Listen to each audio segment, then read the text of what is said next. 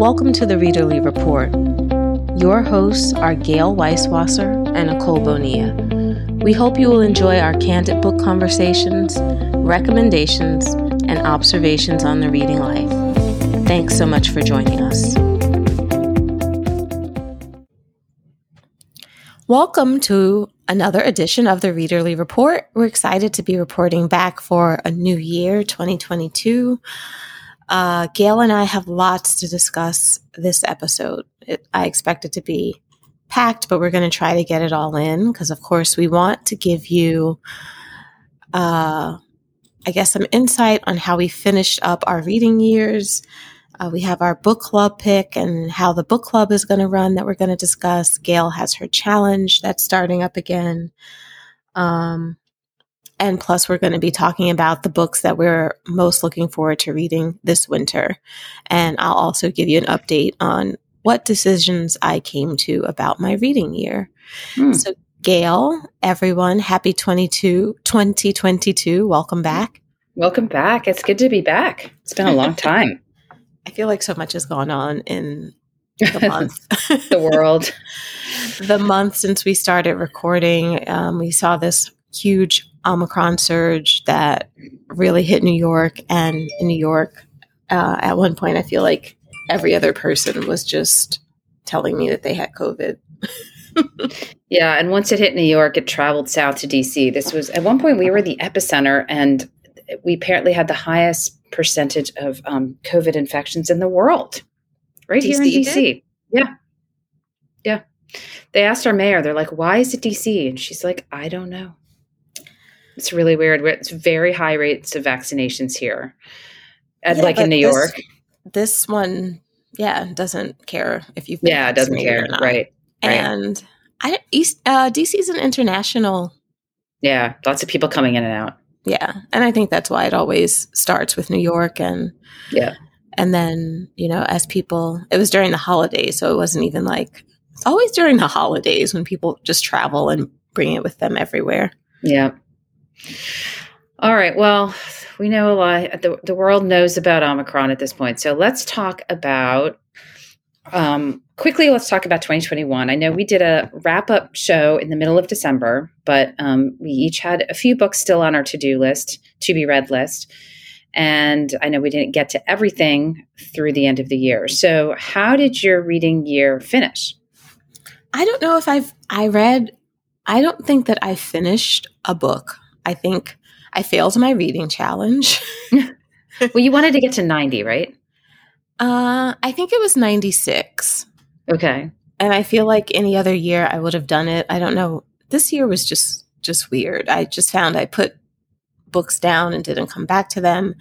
And I probably could have finished because there were just a lot of books that were just so close. But, you know, I didn't even try. So I went for sixty books this year. I'm going to do what you do. Mm, good. And it already tells me that I'm two books behind schedule. Oh, no. Oh, boy. Um, well, I my goal last year was seventy, and I did not hit it. I got to sixty-two. And so this year, yeah, ended at sixty-two. This year I've hit um, I've hit seventy as a goal again. I mean, I've put seventy as my goal again. That's been my goal for many years. Um, and maybe I'll make it. I don't know. We'll see. I had a lot of things going on in twenty twenty-one that took a lot of my kind of leisure time. And maybe next year it won't be, or this year, twenty twenty-two, maybe I will find that I have more time to read. That's my hope. I feel like I'm going to adjust mine mid-year. Um, yeah. sixty is too easy for you. I think so. Maybe yeah. I'll do seventy. Um, yeah. That would be good if you did seventy and then we could compare notes the whole year. Yeah. Okay. So I'll Since do we that. Have the same goal. Okay. Um, yeah. I, I few books behind. You're right. So you'll catch when up. I adjust it, it'll be like you're three books behind. Right. Well, I've been yeah. doing a lot of reading for work. I think uh, last year and probably this year is taking up a lot of my time. Like just like you said, the leisure time is just not what it has been. Mm-hmm. So we'll see. All right. I want to mention three books that I read at the end of the year that I don't think we talked about on the show. Okay. Um, just because I thought they were really good. I just, I'll mention them very quickly. Um, did we talk about Ghosts? I can't remember. Ghosts was uh, by Dolly Alderton. So. That's one of the ones that I was reading for my book club. Oh, and I okay. think I got halfway through, so I'm going to have to finish that. Okay. So Ghosts by Dolly Alderton is just a book about a woman in her thirties who's kind of at that stage of life where like a lot of her friends are settling down and getting married, and she's still single, and she's dealing with some stuff. Like her dad has, has dementia, and, and she's dealing with that. And she has a job that she really likes, but she's, you know, got that kind of unfulfilled feeling, um, and wondering whether she, you know, is ever going to kind of achieve the rest of life, sort of achieve those life goals that she seems like her friends are achieving. She starts to date this guy who disappears. That's where Ghosts come from. And it's not, this isn't like uh, Rosie Walsh's Ghosted, which I know you and I both read, which was really about the mystery of like, why did this man enter this woman's life and then disappear? This is kind of just more about like things that are, are haunting her and preventing her from kind of feeling fulfilled. So the ghosts of like the memories of her childhood, of her, the way her dad used to be, other relationships she's had, and things like that. I thought it was really well written. I thought she did a nice job kind of capturing that time of life. And um, it was good. I don't know. It was a good, a good read. I'm kind of curious to know what your book club did with it, because I don't know. Um, I'm trying to think of what I would talk about in a book club about it. Um, but I thought it was really good. Uh, I think that there was a lot of talk about just that moment in your life and how friendships change when some of your friends have had kids or not. Like we talked a lot about, even though I had not finished, it was just like, oh yeah, you got, you guys can tell me. Um, but just a lot about her relationship with her friend and how just how, you know, their different views change. And I, I think that we're still at this point where, unfortunately, there is some friction. There can be some friction between married and and unmarried friends, just because, you know, your life completely changes when you have a child. And I think it just, it has to inform all of your friendships. But at the same time, your friend doesn't have those same responsibilities. So. Right. Absolutely. Um, okay, another book I read I wanted to mention was We Are Not Like Them by Christine Pride and Jo Piazza, which is, it was good. Yeah, it was a novel um, told in alternating perspectives between two friends, one black and one white. Um, the woman, the white woman's husband is a cop, and he is involved in the shooting of an unarmed black teenager. And they live in Philadelphia, and it's about the way in which this incident, this, you know, horrible incident affects their friendship. And it goes back and forth between the black woman who's a reporter, and she's been assigned to cover the story, and the white woman who is pregnant and dealing with, you know, what happened with her husband. So I I mostly really liked it. I, there were... It, there were times when I felt like it maybe didn't dig deep enough. Like I kind of wanted a little bit more conversation between the two about what happened and the kind of confronting the different sort of uh, viewpoints and the different experiences they each brought to it.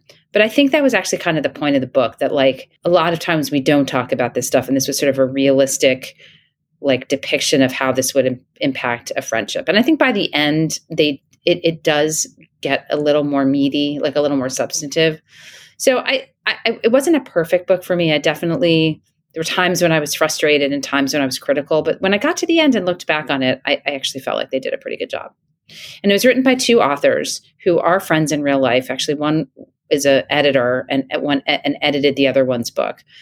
And same thing, one's black, one's white. And so, you know, the, at least it felt like there was some, it wasn't like someone was trying to project feelings onto somebody else. Like they, they were true to their own feelings in the book.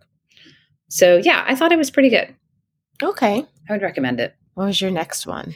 And then the third one is a book that was on my list the entire year. And I was on the waiting list at the library and it finally came in, like at the end of December, and I was like, I got to finish this and, and put it in. It's The Secret Lives of Church Ladies by Deesha Philyaw. And it is a collection of mostly short stories, kind of linked chapters, but I think they were mostly short stories about Black women and like sort of not uh, bucking expectations and living lives that are different from what they had expected or what was expected of them. The church kind of plays a role in it because it's mostly about women who like feel like they're, you know, maybe doing things that like the church wouldn't approve of, or that, you know, older people, older women in their family wouldn't approve of because they're kind of like having sex and, you know, doing kind of um, risky things, like just things that are not expected of them. But it was so beautifully written. And I listened to it on audio, and the audio was amazing, just amazing. I, the narrator, I don't, I don't remember her name. I can look it up, but she just did such a fantastic job. And I was like, I was like savoring every minute of that book. So those are the three I just wanted to make sure I, I, mentioned before we moved on. Okay.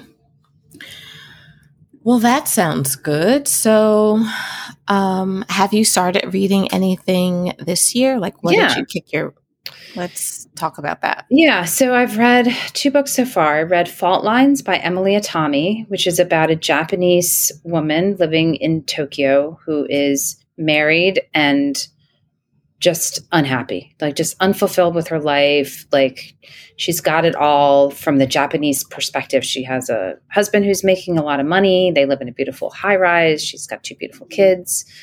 And she's just like, is this all it is? Like, I, I guess this, there's a lot of like sort of Japanese housewife pressure to be perfect and be the perfect mother and have the perfect home and not work and stay home and kind of serve your husband. And she's just like, not into it. So she meets this guy one day. She's kind of out at night with some friends and meets this guy and develops a relationship with someone outside of her marriage. So then it's just about like these two lives she's living, the, the housewife during the day and then the relationship with this other man on the side. And, you know, how she eventually kind of has to pick like, who am I and who do I want to be? And I really liked it. Beautifully written, gorgeous depictions of Tokyo and the food and the scene. I just, I'm dying to go to Tokyo at some point. So that was good. And then I read Crying in H Mart by Michelle Zauner, which is a memoir about a Korean American woman living in the, the U S whose mother dies of cancer. And it's just a memoir about um, her life with her mother, her relationship with her mother, the, the, the months after the diagnosis, and then leading to her mother's death, and just how she kind of finds commonality with her mom, someone she'd had a lot of tension with in her life, but she finds like common ground through their Korean heritage. So the food, the, and it's really ver- a very food heavy book. So if you are a foodie and you like food writing, which I do not, then I would recommend it. And even I enjoyed the food in this one. And I was like, looking up Korean recipes while I was reading it because I was like, oh, this sounds really good. Yeah, that memoir was great. Oh, yeah. So you read it. Mm-hmm. So that that's what I've read this year. Okay. So tell us about, because I haven't read anything this year. Like I said, I have mostly been reading um, or just not have had, have not had a lot of free time to read. I'm reading... I haven't finished anything, but I'm reading Klara in the Sun by Kazuo mm. Ishiguro. Mm-hmm. And I really like that. I feel like it's going to be, it's getting to the point where I feel like it's going to be a heartbreaker. It's all about these, um, I want to say they're, they're more than dolls because they're a, they're artificial intelligence robots that just look like they are human. And it's set, they don't really tell us what time it's in or what has changed the earth, or at least I'm not at that part yet, but it's set it in some kind of world where society has been affected and uh, people are buying these companions for their children. And so we follow Klara and, you know, she's, she's charged by the sun. So she has a very important relation to the sun, and we follow her as she goes to live with a young girl who is it she has an illness, and just how she got this illness and the ramifications for her family become apparent as the book goes on. So it's all about her trying to understand humanity, her relationship with uh, the young woman she's been chosen uh, for as a companion. And, you know, it's getting to that part of the book where I feel like, oh, gosh, this is going to be a heartbreaker, but it's really good. Mm, I've never read anything by him. Is that embarrassing? Um, I haven't read much by him. I'd like to read more by him, though, because I think he has such a thoughtful and interesting way of looking at the world. I did read Never Let Me Go, and when I read it, I didn't love it. Mm. But I feel like it's something I would appreciate more now. Okay. I never read Remains of the Day. I feel like that is a book. I'm just like, I haven't read Remains of the Day. Yeah, it's been, everyone's like, that's like the most perfect book. And I just, I've never read it. I feel terrible. Maybe we can do, maybe that'll be our summer reading project. I would totally do that. And that fits your bill of only reading repeat authors. Yes. Uh, so let's get to that. Let's talk about what we are planning. Like you had said that you had chosen what your new. Oh, the book categories? Yeah. Okay. So I have launched the twenty twenty-two Every Day I Write the Book Reading Challenge. So this is the chat reading challenge that goes along with my blog. So if you're interested in joining it, it's very easy to do. Just go to my blog, which is every day I write the book blog dot com, and click on the reading challenge under the drop-down categories, or you can look for the Facebook group. It's Every Day I Write the Book Reading Challenge. So easy to find, very low stress. It's twelve books over the course of the year. So you have lots and lots of time, and you have lots of flexibility. The goal of this reading challenge is to encourage people to, first of all, read books they already have, or have read books that they've already wanted, you know, chosen they wanted to read, and to push the reading, your reading uh, envelope a little bit. Not crazy, nothing like, you know, stuff that you really, really wouldn't pick up, but just to, you know, maybe push you a little wider than you might do otherwise. And some of the categories are ones I've done in the past, and some of them are new. So this year, um, and I know I always make fun of books uh, challenges from these categories, but I did it anyway. So the first category is a book with a flower on the cover. Uh, I figured that it could encompass a wide range of books. Um, the second one is any book that's been on your shelf for two, two or more years. And by shelf, it doesn't have to be a physical shelf. It can just be, you know, your T B R. Yeah, yeah. Someplace around. Somebody um, posted a question in the Facebook group, and she's like, I don't really keep physical books. What do I do? And I said, just, you know, anything that's been on your T B R. Um, and same with the next category, which is pick a book, any book. I love this category because what I do with this one is I make my son go into my bedroom and just pick a book off my shelf that I haven't read because I've got them all in one place. And so, you know, otherwise I tell people, like, close your eyes, just put your hand out and just touch a book. Um, okay. Hold on. I have to ask a question about this. Does he ever give you your reasoning, his reasoning for it? Like, did he like the cover or? Um, he, not he really. He book? just, he just, he just picks one that I don't know. Like, I don't know how much thought he puts into it. I think he just goes and, cause I just say, hey, Nate, go get me a book. So that was my final read of last year. It was, um, he was the pick a book, any book, and it was the one he picked. It was The Operator, which um, was historical fiction that I had wanted to read for a long time. And I was like, great, thank you. That's so exactly it, what I okay. needed. So was that good?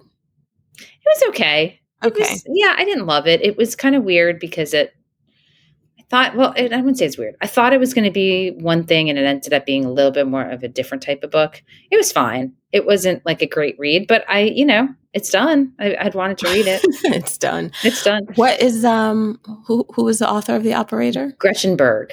Okay. It's, I, you know, has this, I thought it was going to be sort of like a, a cozy, homey fifties story, you know? And it wasn't. It was a little darker than that.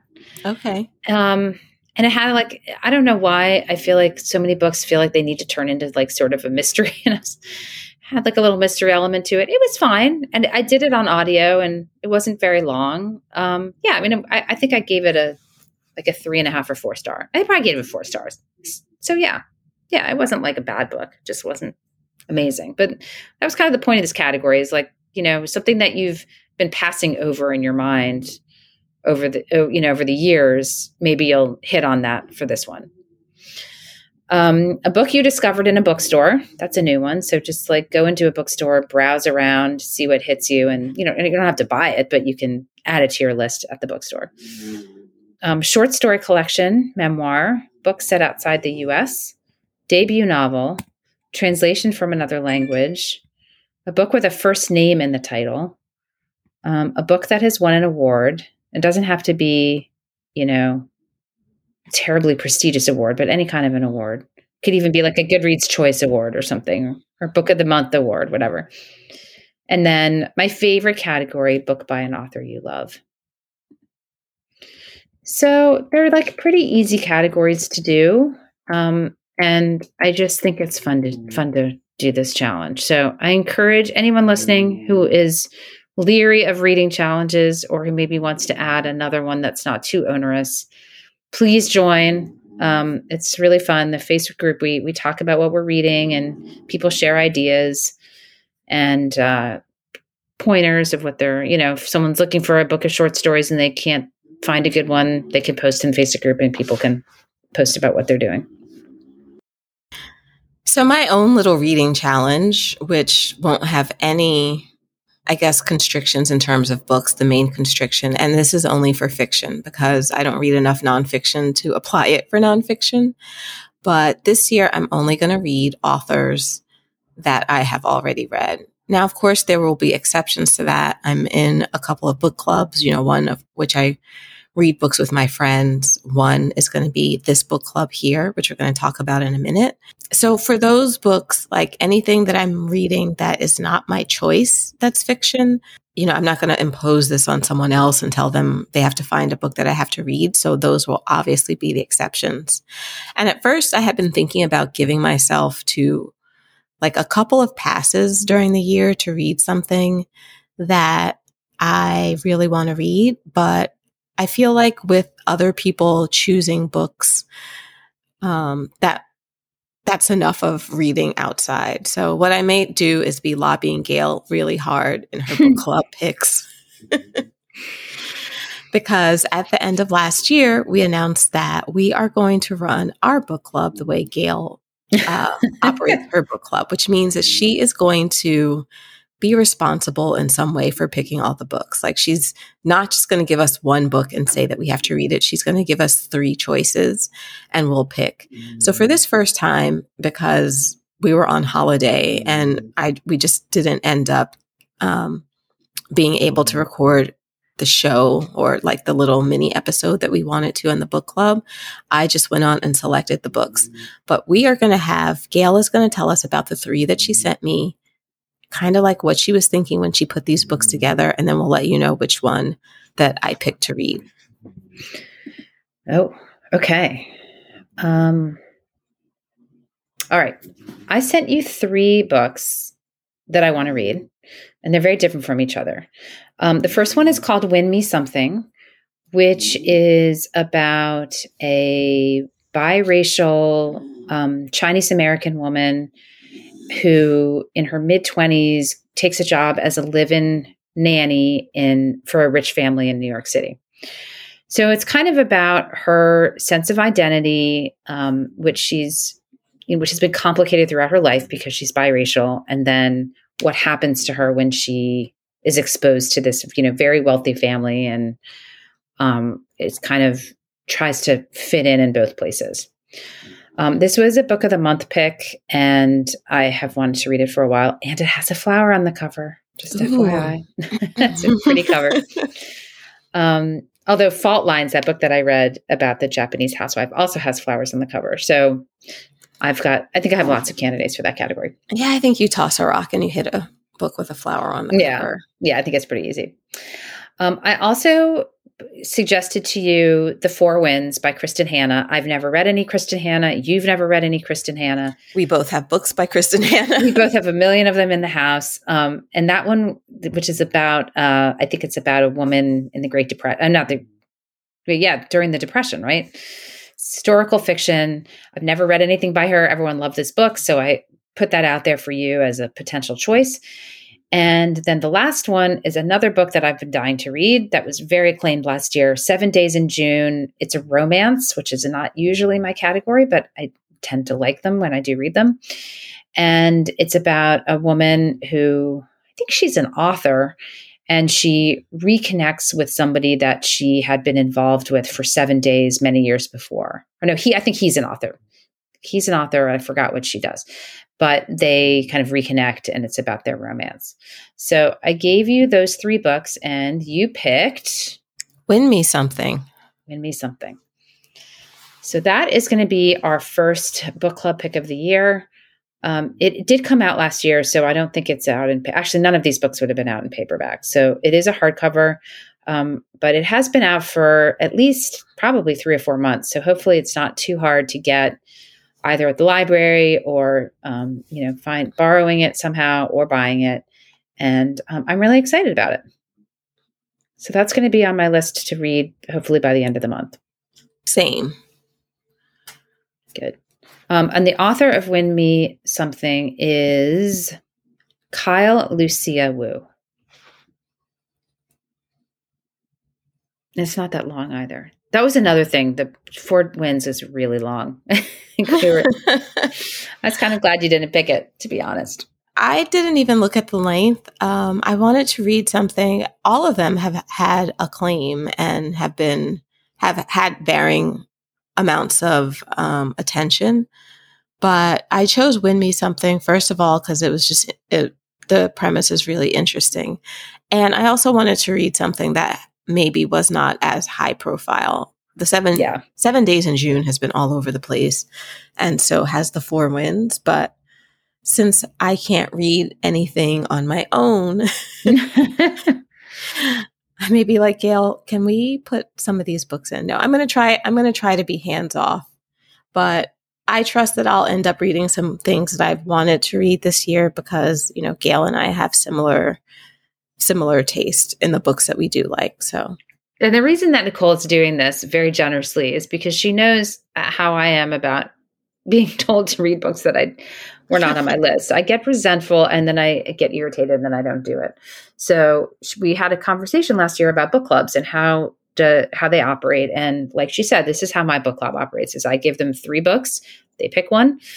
And everyone seems to be really happy with me be picking because they're all readers, but they're not like, you know, professional readers or at least like hobbyist readers the way I am that, you know, they don't go to, you know, Bookachino Live previews and they don't listen to book podcasts and they don't, you know, spend lots of their free time scrolling through Instagram, Bookstagram, looking at what everyone else is reading. So they're happy to let me do the research and then they pick. Um, although I will say we just did a book club gathering. We hadn't met in quite a while. So we actually had four books we hadn't discussed because we had kind of doubled up for two months. And um, there were a lot of misses in that, in that list. There were a lot of books that no one liked. So I, I was like, you guys, I hope that I still have credibility. But they were all very nice about it. Yeah, I mean, that's the thing with a book club. You kind of have to be down to read. Yeah. I guess we'll give about four weeks before we're going to talk about this book because we're not going to do it in two weeks. So we'll do it in four weeks. And so please join us for the Win Me Something conversation. What we'll do that episode is we'll have a regular episode and then the last twenty minutes or so will be a discussion about this book. So if you don't feel like reading it, you don't have time to it, to read it, you've got too much else going on.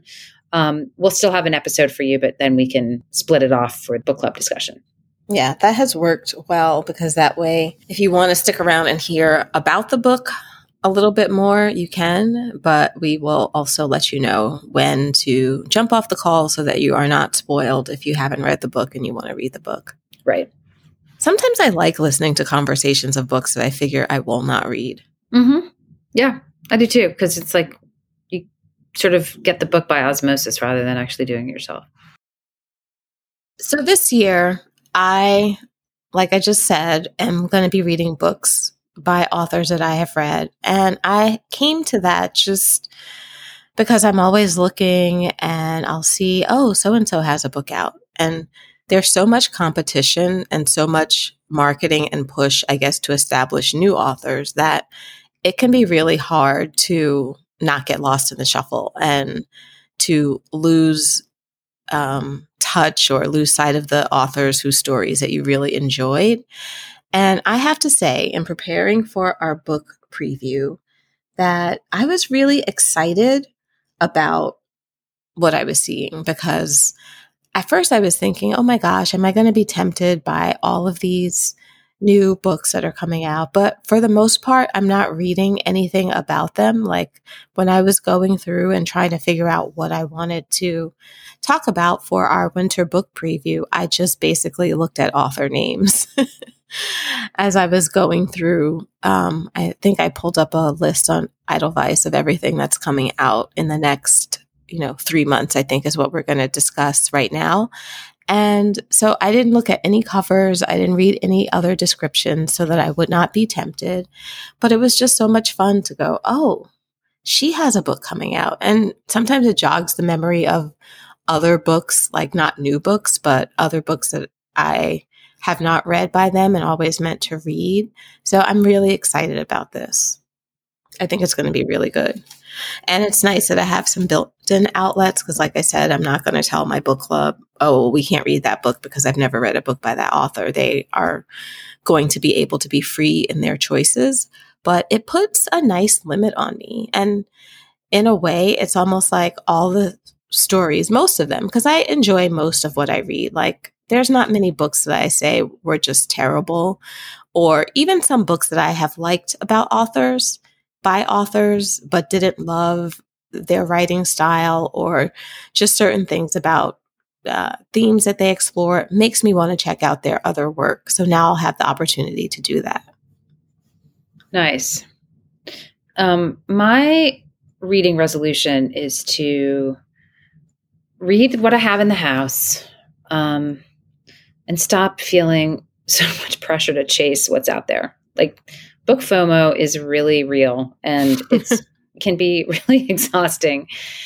And I just want to, you know, I have so many books in the house that I have picked up because the reviews are really good and then I don't get to them. And instead I chase something new, or constantly putting books on the library list, and then the library books come in and I feel like I got to read those first because they've like a ticking time bomb. And it's just, I don't know. I know I always say this every year, I'm going to just read what I want to read and not feel pressure, but I'm really going to try to just focus on what's already in the house. That's my goal. All right. So I look forward to having this conversation at the end of the year to see how well we did. Right. Uh, and in the meantime, let's talk about a bunch of new books by authors we haven't read yet. well, um, that'll be you. Yeah. Oh, but so are all of yours a repeat for the preview? Uh, they are, but they're all oh, new great. books, but they are all authors that I have read. And oh, that's awesome. So I can tell you why I'm looking forward to them. Good. All right. So why don't um, you start? Okay. All right. So my first book, I've skipped some of the books that I feel like are getting lots of attention. So I'm trying to pick ones that maybe aren't quite as high on everybody's T B R list for the year, um, you know, that aren't on all the previews. So my first one is called Last Resort by Andrew Lipstein. I do not know this author. Um, and this book sounds a lot like The Plot, which you and I both read last year. And it is about a an author who has a semi-random encounter with a college acquaintance who tells him a great story, which the author then uses as the backbone for a novel. Unfortunately for the author, that acquaintance works in publishing, which means he's caught while the book is still in submission, which it says results in a welcome and twisted deviation from the usual plagiarism plot. And I know this plagiarism plot is like not original. I know a lot of people have written about it. Um, the question remains, whose novel is it and what does each of them, the one who lived it, the one who wrote it, deserve? So it's called A Slow Motion Literary World Car Crash, but so horribly delicious that the reader can't look away. So I found this one on LitHub, and um, it just sounds really good. Reminds me a little bit of The Plot, but maybe without quite all the thrillery element of it. But I think I would pick this one up. And that's called The Last Resort by Andrew Lipstein, and is coming out on the eighteenth of January. Okay, so my first pick is um, already out. It came out on January fourth. It's Reckless Girls by Rachel Hawkins. So over, I want to say it was over the summer, she wrote a book that was a loose retelling of, um, is it Pride and Prejudice? No, I think it was Jane Eyre. She did a loose re- retelling of Jane Eyre called The Wife Upstairs. I listened to it on audio and I found it to be an enjoyable listen, but it was one of those books that I wondered, would I still like it if I read it in paper? I wasn't sure. It was enjoyable to listen to. And, you know, Jane Eyre is not like Pride and Prejudice for me. So I really don't, you know, I wasn't like, oh my God, she strayed from the original, or Jane would never do that. So I didn't have any issues reading that book. So this one, Reckless Girls, is about this woman called Lux, Lux McAllister and her boyfriend, Nico. Um, Lux is, has been working a dead-end job in Hawaii, and she has the opportunity to sail, like do a sail with tourists to, and they're going to go and check out this island called Moreau Island, where there were shipwrecks and there's a history of cannibalism and, um, like, I don't know, maybe there was a murder that happened on the island. So she has this opportunity. Um, Her passengers are college best friends, Brittany and Amma, and, you know, so they, they set off to sail and she really bonds with them, but they come across this stranger while they're sailing. And it seems like he is maybe into the darker elements of life. So it becomes an issue when they are, you know, like separated from society and at the mercy of this stranger. So I will probably listen to it on audio because, like I said, I'm I'm not sure. I read the first one on audio or listened to the first one on audio and really enjoyed it. So I think I'm going to stick with that format. Okay. My next book is a book by a very, very beloved author of mine, Jennifer Haigh. The book is Mercy Street. It comes out on February second. Jennifer Haigh often looks at issues, sort of modern current issues. Her last book was about fracking. This one is about abortion. She has not had a book out in a long time, so I'm extremely excited to read this one. And it is about a woman who has counseled patients at a an abortion clinic in um, in a, in the city. I'm not sure which city this is set in. I think actually it might be Boston, but I'm not sure. And it's all about her, you know, her work with these women, and then about threats that are the clinic gets. So um, about a small determined group of anti-abortion demonstrators that appears every morning at the door of the clinic. And the protests start to intensify, which adds a huge amount of anxiety in the life of the woman who works at the clinic. And I think it's just about the various perspectives of the people who are outside the clinic or inside the clinic, and the polarization of American society on this issue. I have not seen a lot of buzz for this book, which makes me so sad because she is just one of my all-time favorite authors. And I just want to make sure people know about it. So I'm definitely going to read it, and I'll definitely report back on the show and let you know what I thought of it. Um, I actually have got a review copy of this one, and I lent it to a friend of mine who also loves Jennifer Haigh, and she says it's great because she's about halfway through it right now. Good. I'm glad to hear about that one because I have read Jennifer Haigh, mm-hmm. and I really like her writing. So I'm excited to have that to look forward to. Yeah. I have already made a note on my little list that I'm keeping. So. Oh, good. Good, good. I'm glad. Then we can talk about it. So again, that's called Mercy Street. I think that's the name of the clinic is Mercy Street. Okay. So my next book is Honor by uh, an author I've read before. Her name is Thrity Umrigar.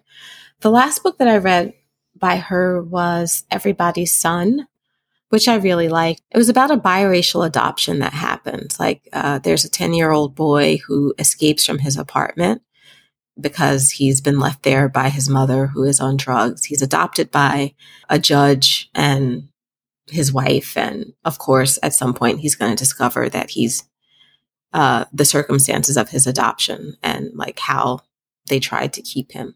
So I really like that book. I feel like I've read more Thrity Umrigar books, but if I did, I didn't record it in, in Goodreads. I felt like I've read one other.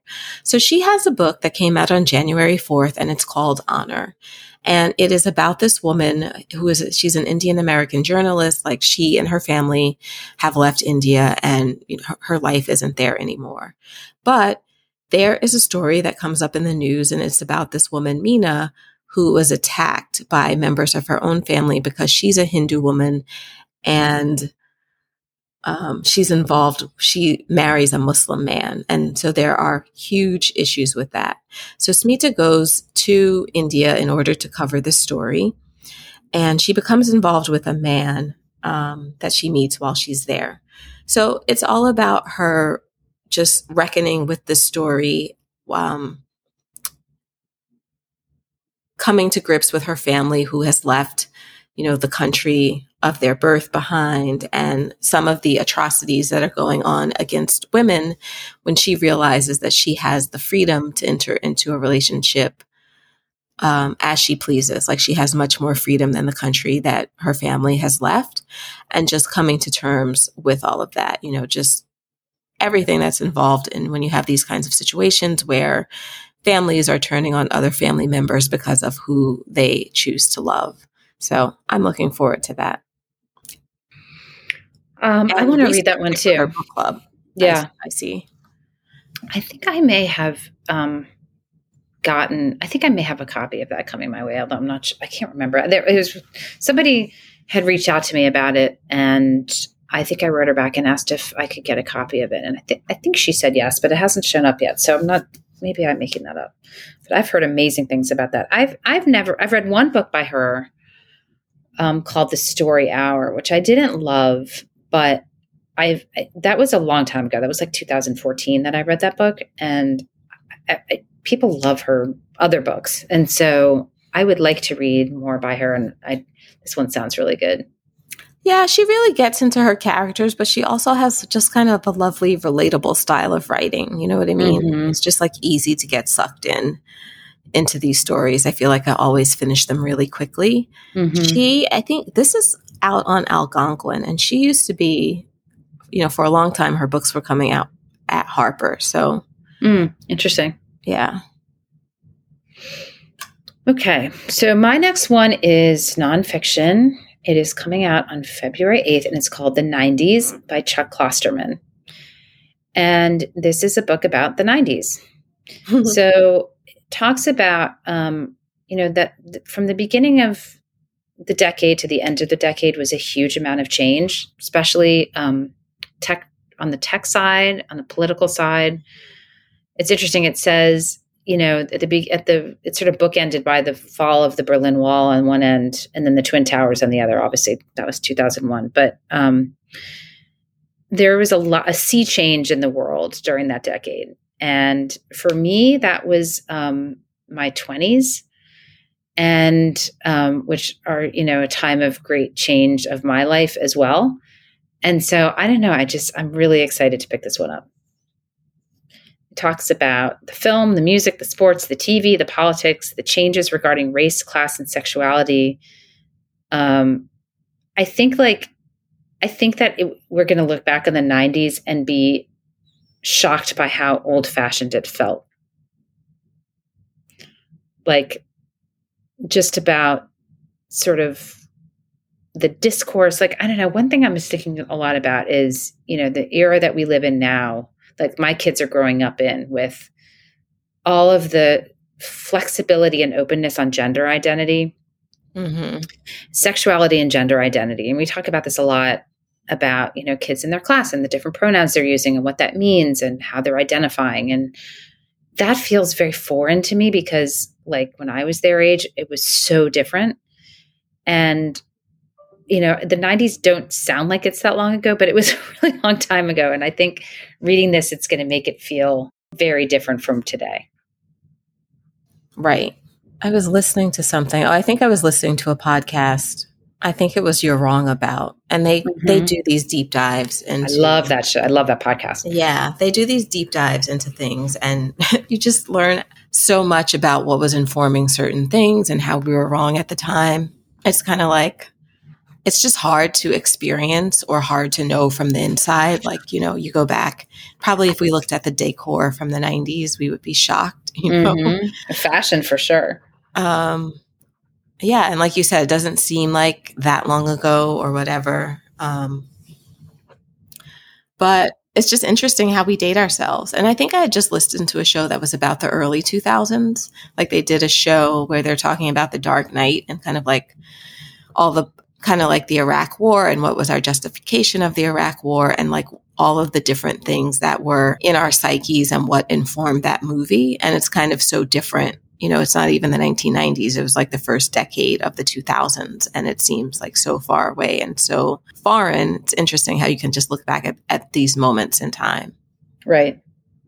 This one sentence comes out of the um, Amazon description. It says, it was the last era that held to the idea of a true hegemonic mainstream before it all began to fracture, which I think is, that's, I find that interesting.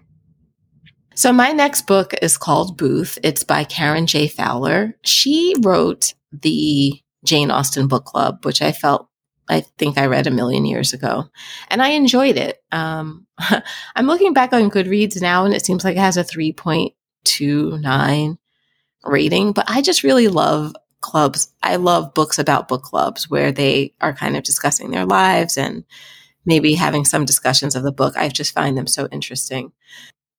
This one is about, you know, it, it talks about, you know, it's, it's like family who like goes and lives in the wilderness. They've got ten kids and they just want to be by themselves. And of course, they are the Booth family. And one of the most infamous members of the family goes on to assassinate uh, President Lincoln.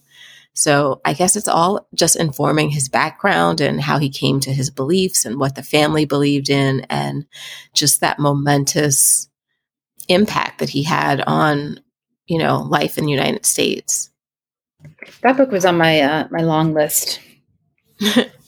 You had to cut some things. Yeah. Yeah. When we first got on the phone, Gail tells me that she had this massive amount of books. And I was like, is that just through March? And she said, yes. So I made her cut them down. Yeah. So my next book, I'm noticing it does not have amazing reviews, but my next book is another nonfiction book. It's called Foreverland on the Divine Tedium of Marriage by Heather Havrilesky. So she is an advice columnist who has written a book about modern marriage. She says, this is from Goodreads, um, illustrates the delights, aggravations, and sublime calamities of her marriage over the span of fifteen years. A refreshingly honest portrait of a marriage reveals our relationships are not simply happy or unhappy, but something murkier. So I know you and I have, have kind of one theme I think has threaded through this podcast is books about marriage and books about comparing marriages. I mean, you remember you read that one book that was like looked at marriage across five different countries or five different cultures. I can't remember what that one was called. Is that the one that Jo Piazza wrote where she yes. got married and then she traveled? Yes. yes. Oh, that's funny. I didn't realize that was Jo Piazza, who was one of the authors of You Are Not Like Them. That's why I can read You Are Not Like Them this year.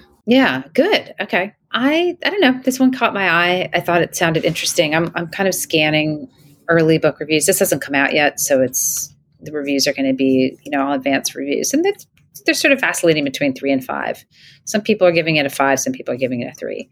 It's always really hard with books when they first come out to just figure out because like the people who have early copies of them, I feel like half the people are probably in the publishing industry, know the author, whatever. So half are just kind of like, five, it's the best thing ever or whatever. Right. And then there's the other books, other people who might have gotten copies. And I think maybe true a true analysis probably doesn't happen until at least a month after the book has come out. Mm-hmm. One person gave it a one star. Why? Because they think that her advice, which is about how to um, turn down the volume on your spouse so that you can ignore them. And this person's like, it is not normal or healthy to ignore your partner. It is not normal to hate your partner. Yeah, I think I still want to read it. You have to hate good. them to make them, you know, just like, I yeah. don't know. I mean, I think the fact is like there are so many different views of marriage that like this is just one person's view, you know? There's she's not writing the Bible on it. She's just sharing her own views on it. So I think that's fine. Okay, what's your next one? Okay, so my next one is actually nonfiction by an author that I've read who is, her name is Asar Nafisi. She wrote this book called Reading Lolita in Tehran, which I loved. Like I just said, I love anything that is, I guess, exploring reading and how it can change people's lives or how certain stories have an effect on people's lives. So her new book is called Read Dangerously, The Subversive Power of Literature in Troubled Times.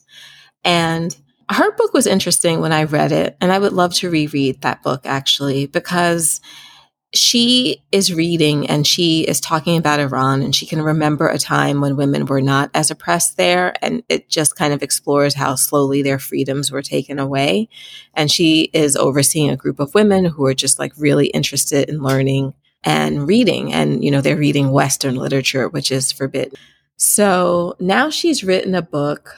This one, Reading Dangerously, The Subversive Power of Literature in Troubled Times, is looking at the power of literature in turbulent times. And she's exploring a lot of authors who I guess you would find on resistance reading lists, like James Baldwin, jo- Zora Neale Hurston, Margaret Atwood. And she talks about like, what's the role of literature? What's the role of art?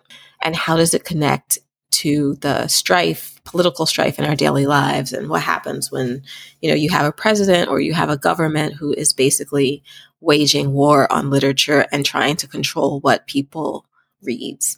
So it's written as a series of letters to her father, who taught her as a child to explore literature and, and its meaning and how it affects us. So it says, Nafisi explores the most probing questions of our time through the works of Toni Morrison, Salman Rushdie, James Baldwin, Margaret Atwood, and more. And right up my alley. Nice. Okay, so my next book is a repeat author for me too. It comes out on February twenty-second, and it's called The Swimmers by Julie Otsuka. This is a book about a community of recreation swimmers. And they're, um, they don't really know each other, but then their pool is um, closed because there's a crack in the pool and they have to close the pool. And it is about just the way this pool and their routine of swimming there, what it means to the people who were there, and like their lives without it. And um, it's, hard to describe. I think she, Julie Otsuka wrote, two, um, I read two books by her. I think the, the Buddha, so the Buddha at the Door. I forgot what the name of the other two books that she wrote are. Oh, The Buddha in the Attic and When the Emperor Was Divine. Um, both of which I read and loved. And this one, I'm just reading through the Goodreads reviews of it, and it's just like most of them are five stars. About how it's very poetic, um, kind of an unusual poetic writing style, that it's very sad but very touching, and just about the the nature of routines and what they mean to us at different stages of our life. And look, one of the women has dementia, and it's kind of all about the effects of dementia on her family. So I, I'm expecting this to be sad. Her writing has kind of a loneliness to it, but she writes about really sad topics, so it's not surprising. But I'm really excited to read this one. Have you read anything by her before? I hope so. I don't think so. Oh, she's so good. Yeah, maybe we'll book club that one if yeah. you think she's so good and I should read her. I have like an Asian theme going this year. It seems like a lot of the books I'm reading are either set in Asia or written by Asian American writers. I love Asia. It's um, I can see the appeal. Yeah.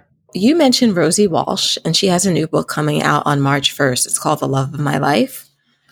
I'm really excited to read this one. It sounds like it'll be good. And, you know, we both really liked Ghosted. This one is about uh, a woman named Emma who didn't think she was going to fall in love again.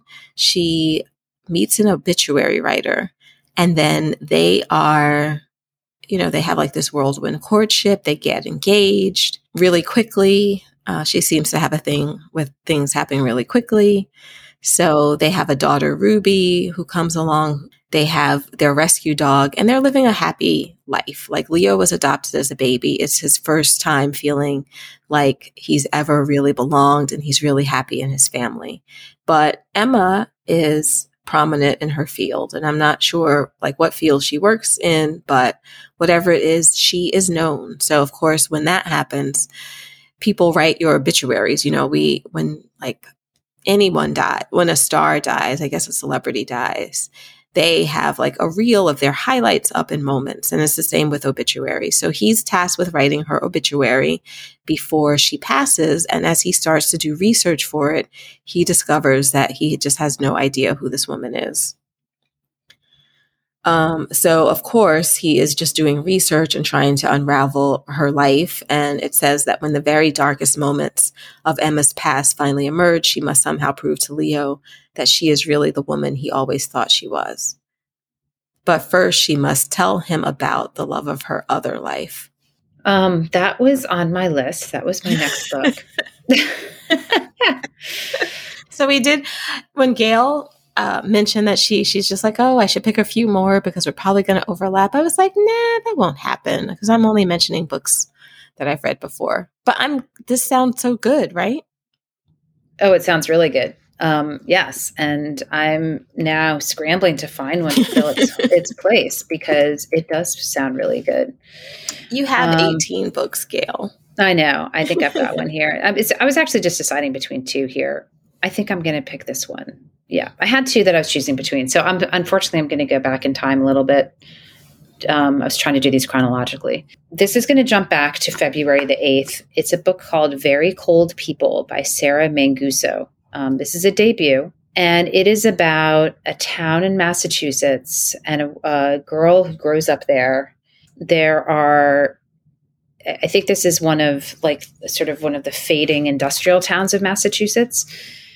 And it's about, I'm just going to read from the description since I haven't read the book yet. Um, the girl named Ruthie, she slowly learns how the town's prim facade conceals a deeper, darker history, how silence often masks a legacy of harm, from the violence that runs down the family line to the horrors endured by her high school friends, each suffering a fate worse than the last. So is a place to be survived, and a girl like her would be lucky to get out alive. Okay, so clearly it's dark. And it's a dark book, but I, I'm always interested in books about kind of towns that are in decline and the effect of the decline on the people who live there. That's a theme that's very common in Jennifer Haigh's books. Um, she set a lot of her books in Bakerton, um, Pennsylvania, which is like an old factory town, and about how the demise of the industrial strength of the town, you know, has this, you know, horrible impact to the people who live there. So it sounds like this one will be as well. She is not a new author. She's written a lot of nonfiction. This is her first debut. And I don't know, I want to read this one. So this goes back on the highlight list. Taking Ghost, the, uh, Rosie Walsh's book away from me. Okay. Well, that's good. We got to sneak another one in. Yeah. Uh, have you been keeping track of how many books we have discussed? Yeah, so I've done one, two, three, four, five, six. So okay. I was going to do one more after this one. Okay. I don't think I talked about the Christie affair. What's wrong with my memory? Did I? No. Okay, good. I'm really excited about this. I'm about to talk about this book by Nina de Gramont. Ooh, I like her. Yeah, right? She wrote Gossip of the Starling, Gossip of the Starlings, and The Last September. I really loved The Last September, and I had liked a lot, um, Gossip of Starlings. So I was excited to do this. She's doing a, she's doing a retelling of the disappearance, those mysterious eleven days that everyone is obsessed with, uh, with Agatha Christie, when she just up and leaves. Um, Marie Benedict did a take on this that I read last year. So I I do kind of like reading books by authors that are exploring the same thing, because to just see what different take they have on it. So hers, she is saying, is basically a reimagining of that time. And I think when Marie Benedict did it, I think there was an emphasis on like all this research that she had done. And I think it mostly here adhered closely to the events, and I had issues with the end because then it's like wildly speculative. This one, I think you just know upfront that it's just more fiction. Uh, she has a fictional character. I think that it's based on the it's she was a real character, like it's based on the woman that uh, Archie was having an affair with, and this event, the fact that he wanted a divorce is what precipitated uh, Agatha Christie running away and being missing for eleven days. And like they kind of just never spoke of it again. So she is positioning this woman as someone who kind of infiltrates the wealthy world of Agatha Christie, and her husband befriends them both, and she becomes Archie's mistress. But she's also rooting it in, like, maybe this woman is from Ireland, because it talks about it has roots in Ireland, and it says, like, what would make a woman desperate enough to destroy another woman's marriage? What makes someone vengeful enough to hatch a plot that takes years in the making? What drives someone to murder? So I think that she's really taking the liberties with, with such a fascinating story, you know, and just because of who Agatha Christie was at the time, she did experience some bash, backlash from it, but she also just shut she shut it down because she never talked about it again. And she just went on to just write as many books as she did, and basically, you know, has been responsible. I think every everyone reads Agatha Christie. She sold more books than anyone uh, besides possibly the Bible. I don't even know if she may have sold more copies than the Bible, but so I'm looking forward to reading that. It comes out on February first. You love um, anything related to Agatha Christie. That's exciting. I love retellings, I think. Mm-hmm. I loved The Last September. That was a great book. It was so good. I know. I could reread that book. That was really good. Uh, okay. So my last book is um, by a repeat author to me. It's Stuart O'Nan, and the book is called Ocean State. It comes out on March eighth. And this is a book about the murder of a high school student. Um, we know from the beginning who did it. And the story that unfolds from there is the buildup to the murder, the fallout from the murder, told through the alternating perspectives of four women related to the story. So I like, you know, retellings from four different perspectives. Um, you know, sadly, high school student murders seem to be a common theme of books. What was that book that I read at the end of last year? Uh, what Comes After, right? That was about the mur- a high school murder. Um, but I really like Stuart O'Nan. He's written a, a number of books that I've read. The one that always comes to mind for me is Last Night at the Lobster, which is the story of a Red Lobster in Connecticut or Massachusetts, I think, that's shutting down, and the impact of the shutting down of this restaurant on, you know, all of the people who are connected to it. Um, he's kind of just kind of a quiet writer, uh, writes about kind of quiet lives, unremarkable lives, but gets really into the depths of them. And so I'm excited to read this one. That sounds good. I feel I can't remember which Stuart O'Nan book I read. I really liked it. I'm looking it up on my blog right now to see, because I think there's another one. In addition to Last Night at the Lobster, I know I read something else by him. Yeah, because I didn't read that one. I read one about, I don't know, there was gambling. Someone had a gambling addiction. Yes, that sounds very familiar. Yes, I read that one too. I'm trying to look up what it's called. Oh, Songs for the Missing? No, I don't think that was it.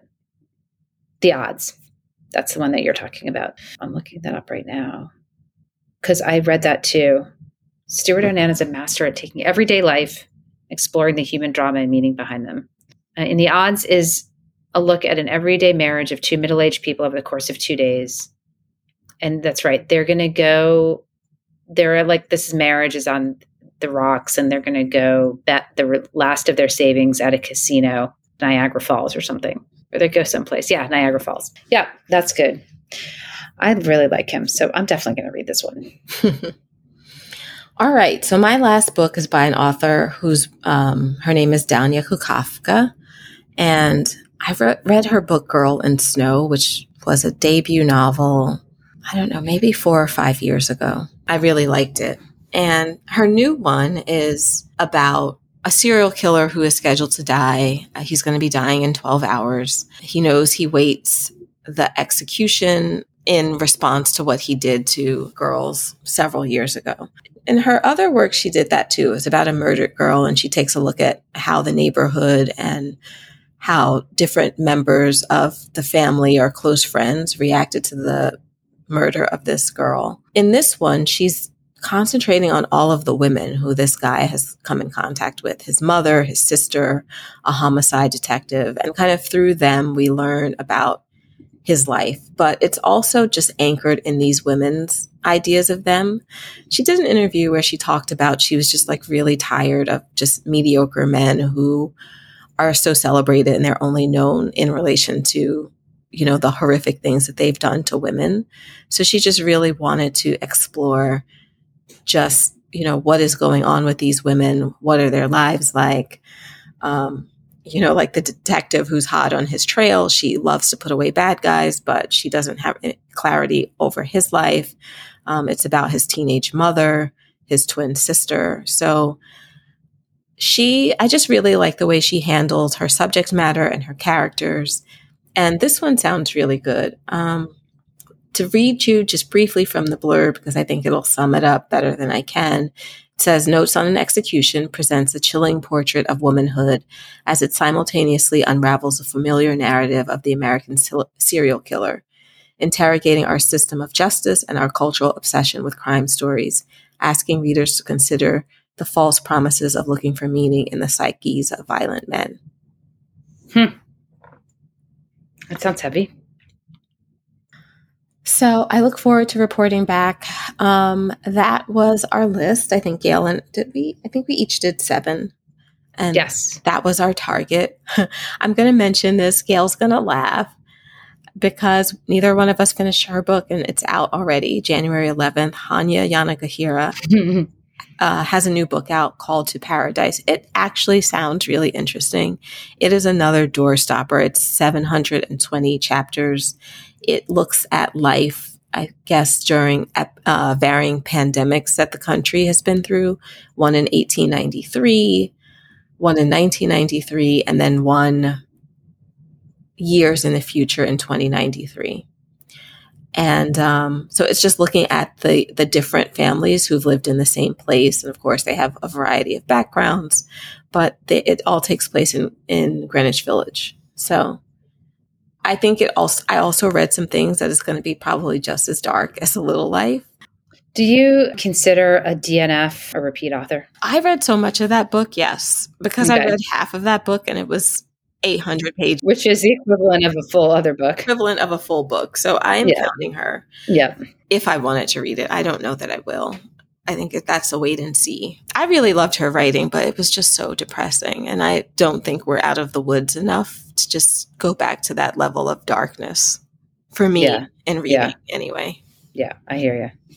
So that is our show. We're glad to be back with everyone. Thank you for listening. Yes. I hope that uh, you found something on this list that resonated with you and that your T B R is longer as a result. We'll be back in two weeks with another show. And then in four weeks, we'll do our book club um, for Win Me Something. And until then, happy reading. We hope you've enjoyed this episode of The Readerly Report. You can find all of our shows on iTunes or at the readerly report dot com. Please join our Facebook group, Readerly Report Readers, where you can talk to other listeners about their reading life. You can also find Nicole at nicole bonilla dot com and me, Gail, at everyday I write the book blog dot com. Finally, we'd love it if you left us a review on iTunes and told your book-loving friends about us. Thanks.